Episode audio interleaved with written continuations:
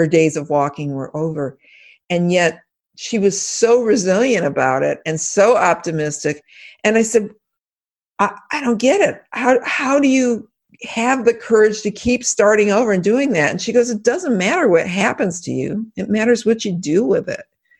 And so, you know, hats off to Betty Germer. Thank God I had her to teach me because everything's going to work out. I'm strong because I'm Betty Germer's daughter. You're strong because your mom told her that you're going to figure it out. And it, to those people who didn't get that message, they can get it from us. This is your Kick Ass Life podcast, episode number 372 with guest Fawn Germer. This is the Your Kick Ass Life podcast with Andrea Owen, a no BS guide to self help and badassery. Because, ladies, let's face it, life's too short for it to not kick ass. And here's your host, the girl who serves it up straight with a side of crazy, Andrea Owen.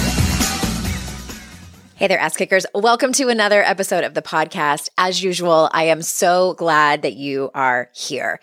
So this morning I got a mammogram and I wasn't going to mention it here on the show, but I figured, hey, if you keep forgetting to make an appointment to get a mammogram, whether you have had them before or whether it's time for your first one, this is your sign. This is your reminder to make that appointment. Okay. Switching gears. Today's talk is not about mammograms. It is a conversation with a dear friend of mine named Fawn Germer. And You'll hear in the very beginning, I ask her to tell the unusual story of how we met. It's pretty funny.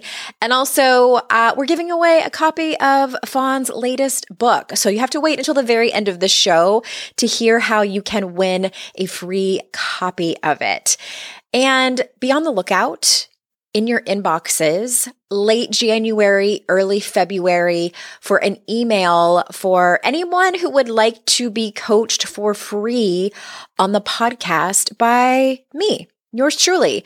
Eh, we're going to be sending out that email very soon. So if you're not on our email list, you can simply text the word kickass to 33777.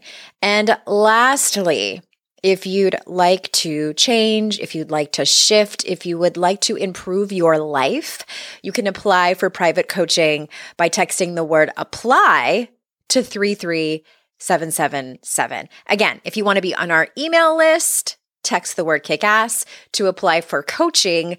Text the word apply to 33777. All right. Let's get into it. For those of you who don't know Fawn, let me tell you a little bit about her. Fawn Germer is the best selling author of nine books, including an Oprah book. She is one of America's top women's leadership speakers and is the top ranked woman on the prestigious Global Gurus list of best leadership and motivational speakers worldwide. Her latest book is Coming Back how to Win the Job You Want When You've Lost the Job You Need, which was published by St. Martin's Press on January 12th. She's a hoot. I know you're going to love her just as much as I do. So without further ado, here is Fawn. Fawn, you're finally here. I'm finally here. uh, what a road we have traveled. What a fun and funny road we have traveled. So I want to start by asking you to tell the story of how we met.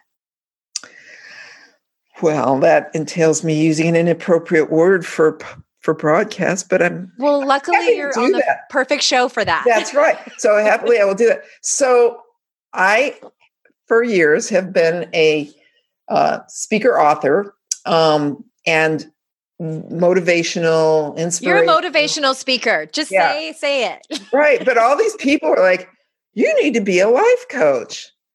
And I would always say life coaches are bullshit. Yeah. And then um and then they just kept saying you can make a lot of money. So but I, I have that old former journalist part of me that says I can't do anything that's bullshit.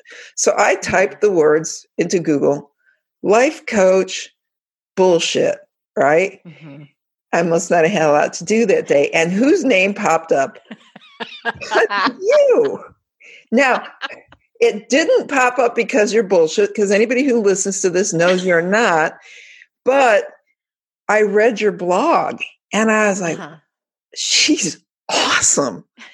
And remember, this I wrote like you. 2011. This was yeah. like years and years ago. Yeah, okay. and remember, I wrote you because had your you first book hadn't even come out. Nope, it hadn't come out yet. And I was like, "You're awesome." So that began. I became the first fan in the Andrea Owen. My first fan. Yep. But you have yet to become president, which I'm very disappointed that you haven't run for for office there. Well, I hear the voting is rigged. Stop the steal. Stop the steal. Um, yeah, somebody else won, and I'll try to help you overturn it. We'll take you to the Supreme Court. That's right. Well, it's it, it's so funny because this was like within my first year that I had launched your kick-ass life and you know back then this was before i had a, an assistant and all the emails came to me on the contact page and and i just it, I don't. I should look for the email because I think you said you told me what you did. Like I typed in to Google life coach bullshit or life coaching is bullshit. I thought it was hilarious, and I'm like, yes, I'm going to talk to you. So we skyped and just hit it off. And you've been a mentor to me. I've been a mentor to you, and we've just had this really incredible friendship. Love fest for almost right? ten years. I know. Yeah, I know, and, and look- that's that's why I say I'm finally no. having you on because you were talking to me, you know, about your new book coming out, and I was like, "Oh my gosh, how? Why have I never had you on my show?" I know, but I the apologize. moment is now. New book, Fawn coming back, right? I have to. The, have the to moment is now. This shameless yeah. self promotion tour that yeah. Well i want to ask you like i have this whole list of questions but i want to ask you because you and i were talking i think last week and you were telling me about a friend of yours and a conversation that you were having with him and saying how much you hate motivational speakers but uh-huh. you are one. So tell me what you mean by that. Well and you're a good motivational speaker by the way. Well because i skip the bullshit. And the problem with most motivational speakers is that their only qualification to do it is that they're motivated, right? Okay. They, they just put on some nice shoes and they Google their talking points and steal them from other people. And then they stand up and they tell stories. And a lot of times, you know, they're like stories that make people cry, they'll wipe a tear at the same time and they'll tell the same story the same way a million times. And I'm a former investigative reporter. So I have uh-huh. very little tolerant, tolerance for BS and uh-huh. no fake news. Okay. That, that was the fake news was that there was that fake news thing. But I cannot stand anything that's fake. And so when I started doing the, um, the work that I'm doing, it was born out of a real personal professional disaster. So I had this boss hole who decided that he didn't like me and he really tried to ruin my career as a reporter. And he told me, You will never be any more than you are right now. You'll never be more than a reporter. And I took a very typical female path, which is to try to win him back, right? Do mm-hmm. everything I can to get him to like me. And for two years, I worked so hard. And then I get promoted by the city editor to editor to be the night city editor. And I go into my first meeting and she says, Fawn's going to be the new night city editor. And this guy had risen through the ranks and he just had happened to be there and deign us with his presence. And he goes, Oh no, there's no promotion. And it was at every step this guy stood in my way and he humiliated me in that meeting. And I remember getting up, going to my desk, calling the editor of the Tampa Tribune and um, asking the guy who'd been trying to recruit me for four years, I said, if you're going to do it, you need to do it right now. And they got me an offer really quick. And I left and went into management. And, you know, as a hard charging, aggressive, impatient investigative reporter, I wasn't shall we say, suited for the how to win friends and influence people aspect of management and leadership. And mm-hmm. I needed a book telling me how, as a strong woman in a male dominated environment, to be successful. And there really wasn't anything. So my friend said, Well, you're a journalist, write it. And I, I was so sick of people writing books they weren't qualified to write. But I started to think I could get to great women leaders and learn what they learned the hard way and get their mentoring wisdom. Anyhow, so I, I do that. And that's kind of a storied experience because it got rejected everywhere and I persevered and then got the first copy. And it was the day before 9 11 and my book tour got canceled. And I kept pushing again and wrote my letters to Oprah. And then it got to be an Oprah book. And, and then I get to be a speaker and go all over the world and do all this stuff. And none of it would have happened if that jerk hadn't told me I wasn't going anywhere.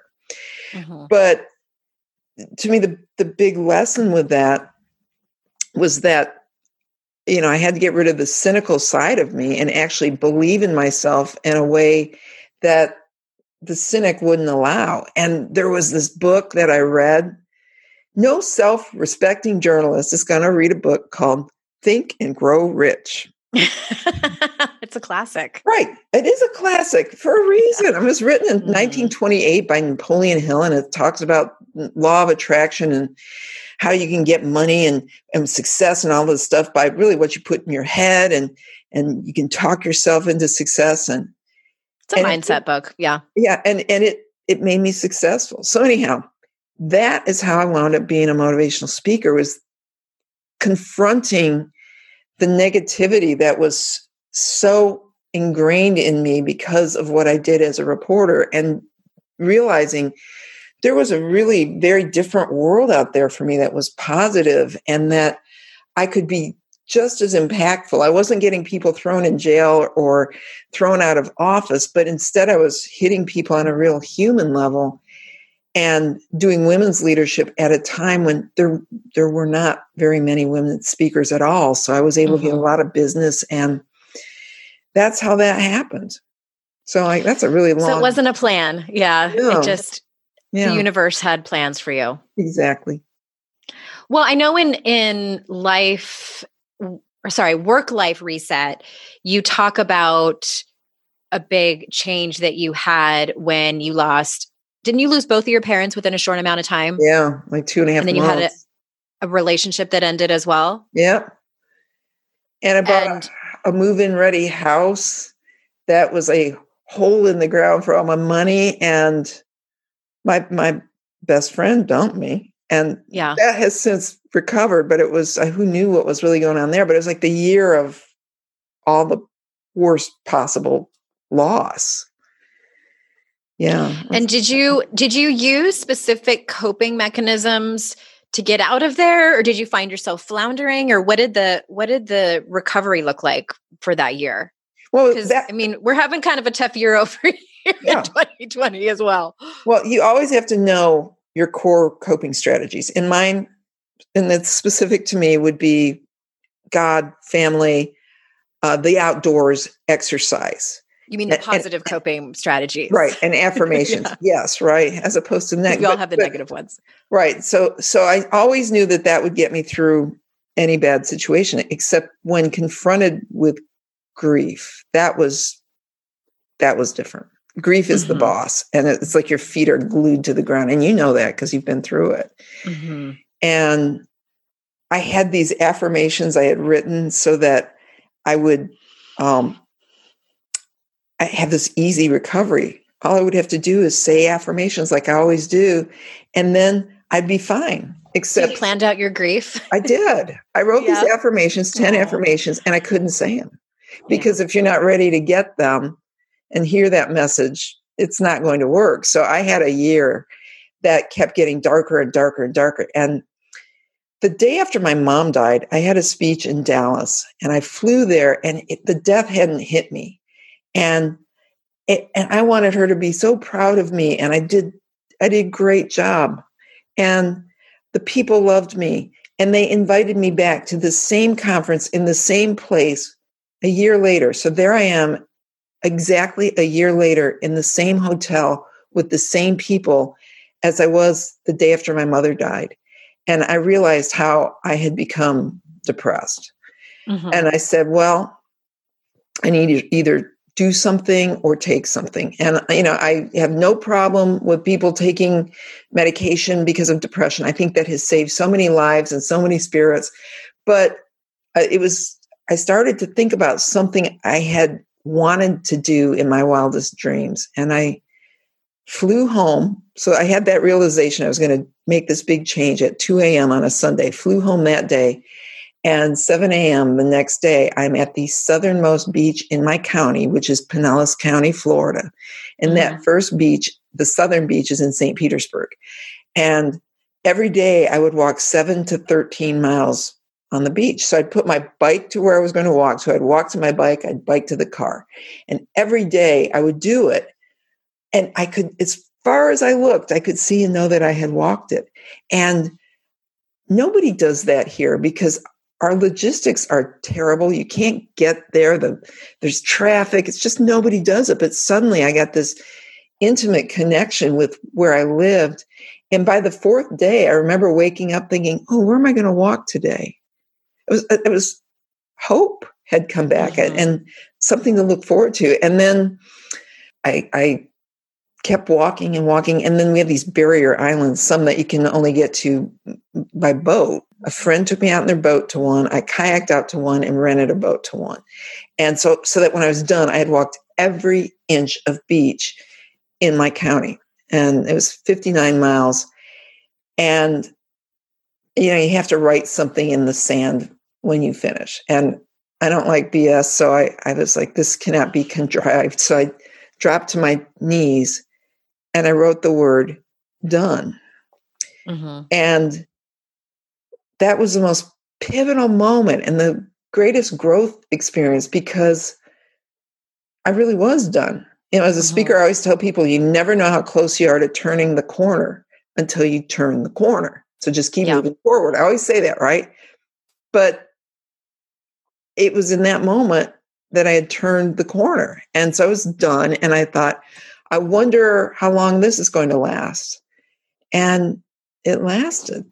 So I went from this dark depression back into my own skin mm-hmm. to who I was and who I loved just by taking that super long walk. And so I wrote Reset, and, and that was my last book. And I wrote it telling people don't do what I did unless that's what trips your breakers. Do what's going to work for you. So if you like gardening, garden, if you like reading, you know, clear some time to do the thing you love the most with the conscious intent of finding who you want to be once again. And it was mm-hmm. it was great. And and then when these anniversaries of the deaths were coming up and like my dad's death was coming up and and instead of having a day like the anniversary of my mom's death, on the day that was the anniversary of daddy's, I went down to Anna Maria Island, Florida, which is my home county, and did the whole island this beautiful sun drenched day. And I saw all these places where, as I was growing up, my mom and dad took us on picnics, and I felt close to them and close to my family. And it, it was an absolutely perfect day. It was a very happy day. So, the thing I know that works for me is when I'm feeling down, I need to go for a walk on the beach. Mm-hmm. I love that story. And and that you mentioned that it might not be walks for someone. It's like whatever it is. Yeah. There's a few things that you said that really jumped out at me. And one is that it takes as long as it takes. Yeah. I thought, I mean, I don't know who it was who said, you know, it's grief or like when you're, I think it was about breakups. It's, it's a month for every year you were together, which is such bullshit like that. no, who came not. up with that? Somebody that wanted to sell a program. they have nice shoes and they are motivational speakers. It was, right? Yeah, it was the first motivational speaker. Yeah. Uh, well, and it, it takes as long as it takes. And also, you know, for me, it was writing. And I felt like, I don't know if you felt this way or if people listening who've who've lost someone, whether it's through death or some other means. I felt like I couldn't do anything else until I wrote. And it was, I had total grief brain, which is something I had never heard people talk about. And it was similar to when I was pregnant. Um, it's as if I lost brain cells and I was forgetful and couldn't focus. And it was, and it kind of didn't feel like myself, but I felt like I had kind of gone very inward. And had so many mixed emotions about things and didn't know which way was up.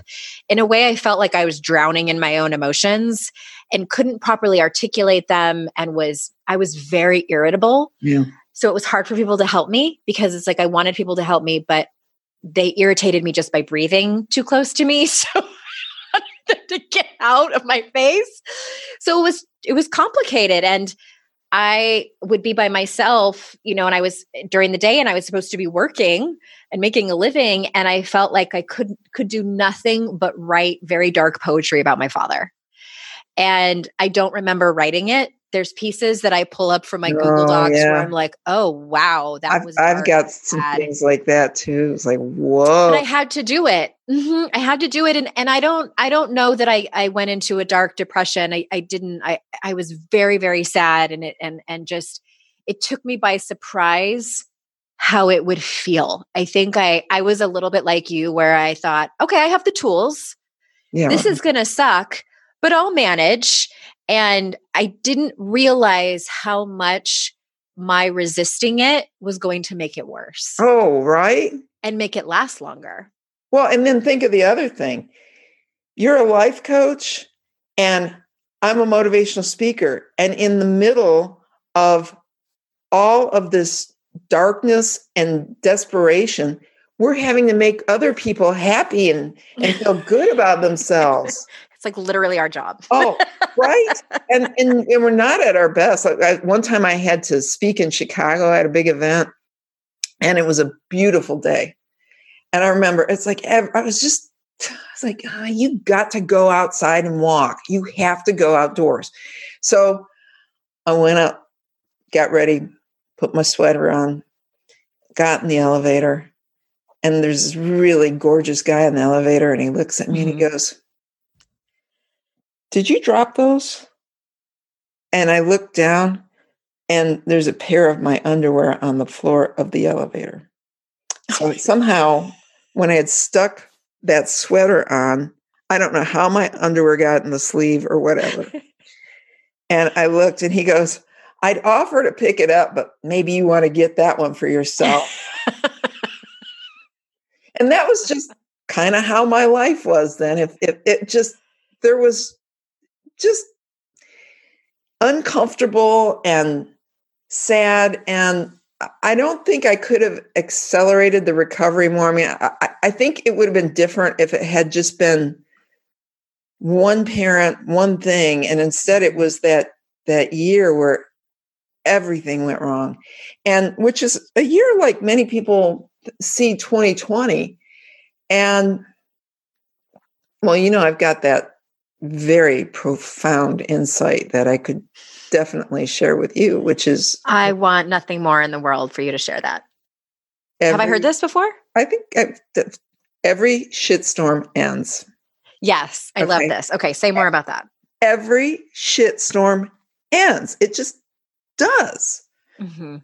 and sometimes like in my case i had to take a step to help it end but the one thing we know is it will end somehow it will end and so the people who are so frantic aren't helping themselves in the midst of all this I mean, you know you've traveled a lot have you ever been on an airplane when it felt like you might be going down Well, I I'm very scared of turbulence, so yes. Like, and I feel like eh I'm the only one who feels like it's going down. Well but i've been on them when people are screaming and Oh, I'm not that dramatic. okay and you know steep drop and and it, it was interesting to see what i did then which was i just kind of leaned into it and i thought if this is how i'm supposed to go Mhm. it beats doing it slow and painful like my mom was sick for 20 years so um uh, this is okay so i just kind of lean into that and and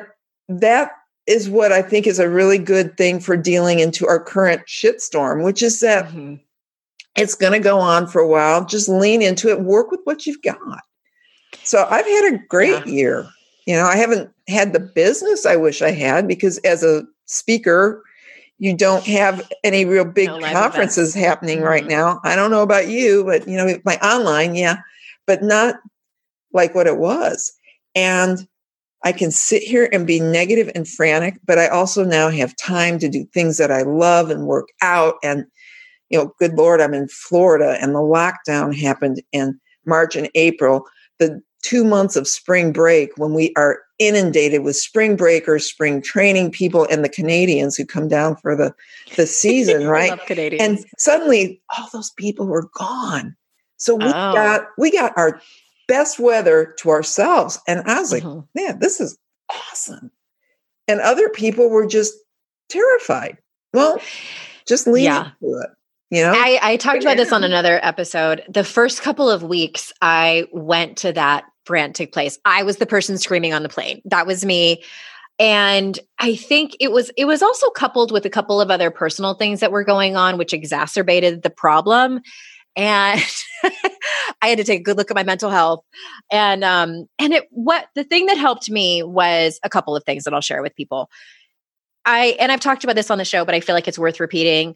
I told myself two feet on the ground because it, it was in the moments where I would spiral into the oh my gods and the what ifs that I had to stop myself and say two feet on the ground. And I would say it out loud, two feet on the ground.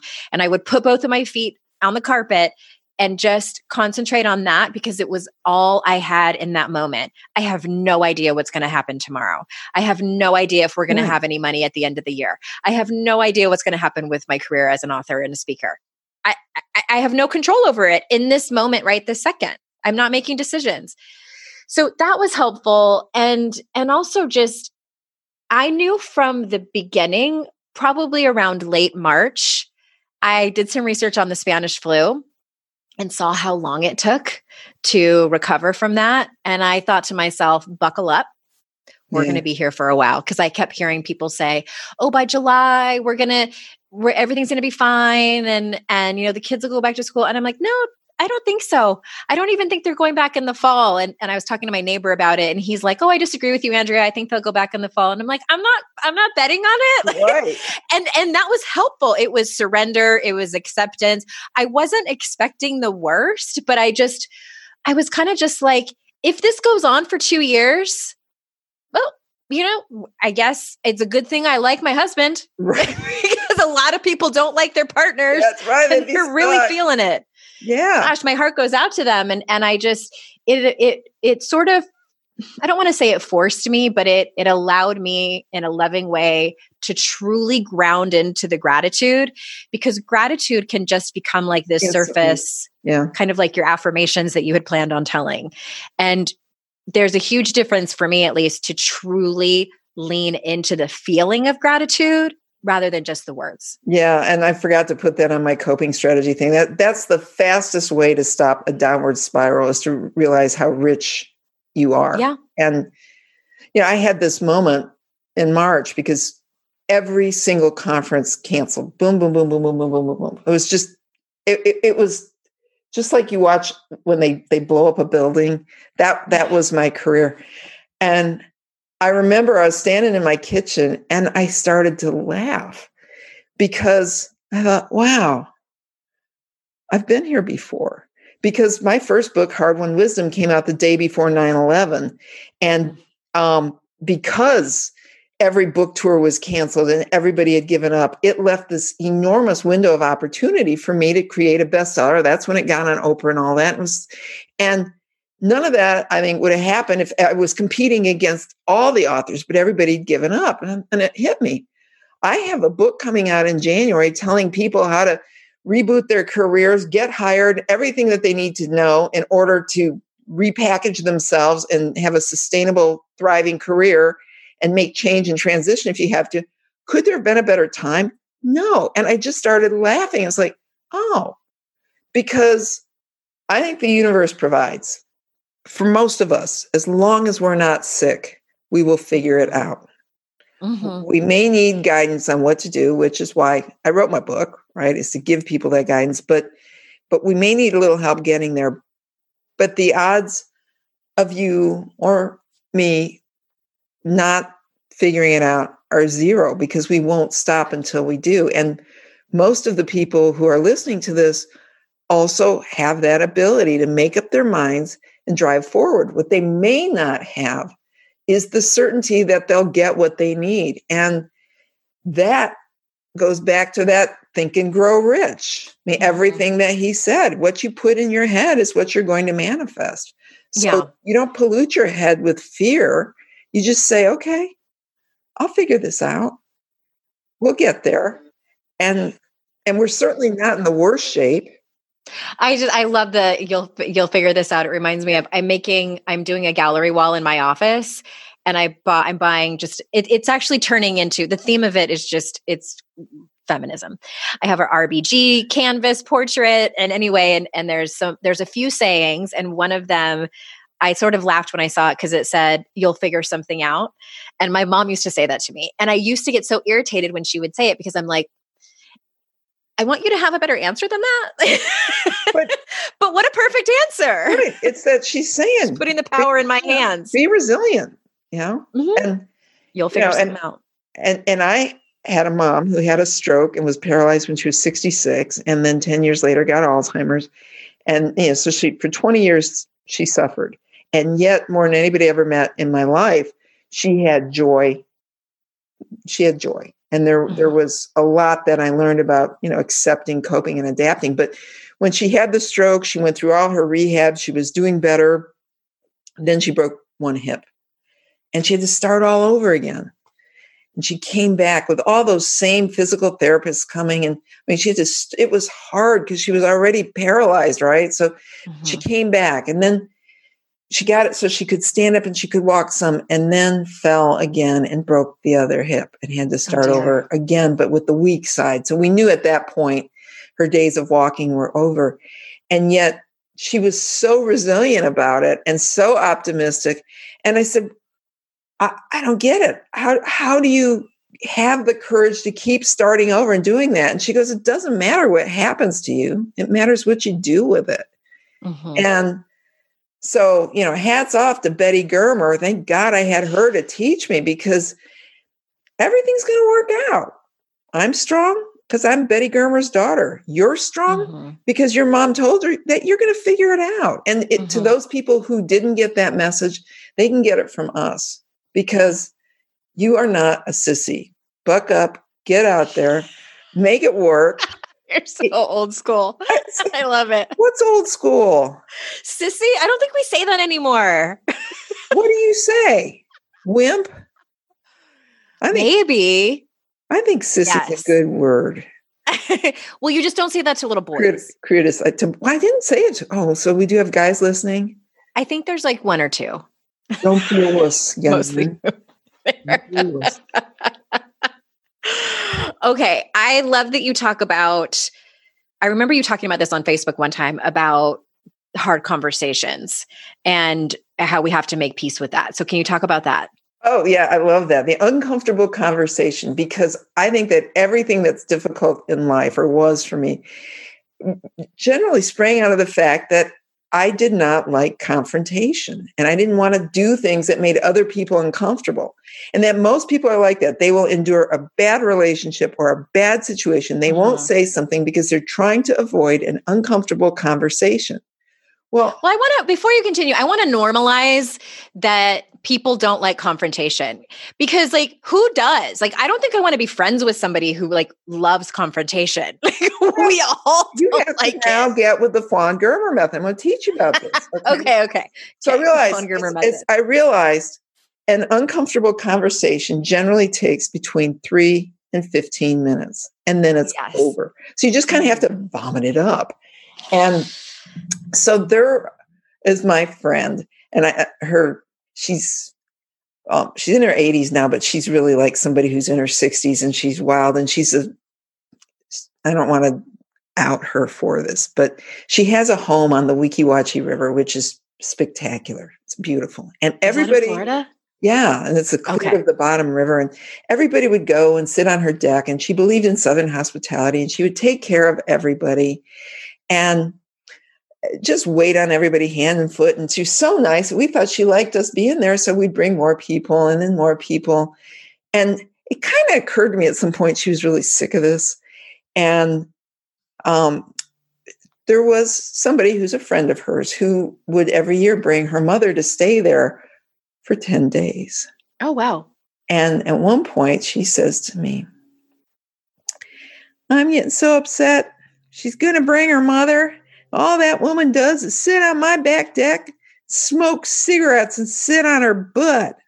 I said, Well, just say that she can't come. And I, she goes, I can't do that. I'm like, Yes, you can. It's an uncomfortable conversation. An uncomfortable conversation takes between three and 15 minutes. I can't do that. Granny, yes, you can. I can't. I said, That's fine. So, you know, a couple weeks passed. I am just dreading that visit. She's just going to sit on my deck, smoking cigarettes on her butt, doing nothing. I said, Tell so and so not to bring her. I can't do that. I said, Yeah, can. It's an uncomfortable conversation. It takes between three and 15 minutes. I can't. Yeah, you can't. I can't. I said, That's fine. But you know what's going to happen if you don't? What? She's going to bring her next year, too. And then they're going to smoke cigarettes right. dead silent. A dead silence. And then the next morning, my cell phone rings at 7 a.m. and I see that it's her. I said, Hey, what's going on? She goes, Well, I did it. I said, What'd you do? She goes, I had an uncomfortable conversation. I said, Really? What'd you say? I said, You are welcome to visit here whenever you want, but only you, just you. And I said, Wow. And what she said, Granny goes, Nothing. And I said, see, and it took between three and 15 minutes. She goes, 15 seconds. well, so, okay, when you're saying it's okay to, to not groove on the confrontation thing. So, what I learned when it was three to 15 seconds is you suck it up and you do it. And when you do it, after you've done it three or four times, it gets really easy to do it. I once had two uncomfortable conversations in five minutes, right? I had told my friend I was going to marathon her home, and I thought, what am I doing? So I had to call her and say, yeah, I'm not going to do that. And then I had to fire the financial planner who was the husband of my really close friend. And I did all that in five minutes because you just blurt it out and say it, and you're allowed to do it. And there have been some very, very uncomfortable conversations, but they are mm-hmm. quick. So yeah. You can sit there and be upset for the longest time or make peace with something or just deal with it. And I say deal with it because you do it this time and then the next and then, then the next, and it just gets easier. It does get easier because I, I think then we gather the evidence that we're not going to die. And, you know, we have no control over how that person, you know, my, my friend Amy Smith talks about this a lot and how I love when she says that we have no control of how they're going to respond. All we have control over is how we show up in that moment. So don't be a dick. You know, don't yeah, be, right. you don't have to be mean and no. and aggressive. You can still be kind. Yeah. Oh, and here's the other thing because eh, sometimes you work with people who may knife you in the back, or certainly we've all been betrayed by friends. And sometimes people are afraid to confront it because they don't want that person to twist it and hurt their reputation further on. And I just tell people if that's hard for you, all you have to do is say, I know what you did. and they'll be like, What? What? And you all repeat it again, I know what you did. And then if you really want to get them, you do it this way I know what you did. And I know more about what you did than you think I know. You're like a witch.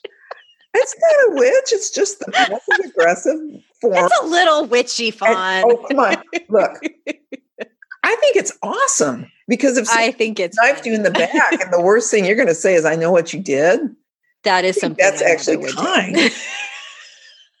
that is something my mother would do, and she's she won't admit that she's a witch, but she is. Like she's actually done spells on people, and they things have happened. And well, that is I feel like a show on its Oh, but I honestly, I don't think that setting a boundary and saying, I know what you did and you didn't get away with it is witchy. I think that. So you're saying, like, say that even though you might not have any dirt on the person?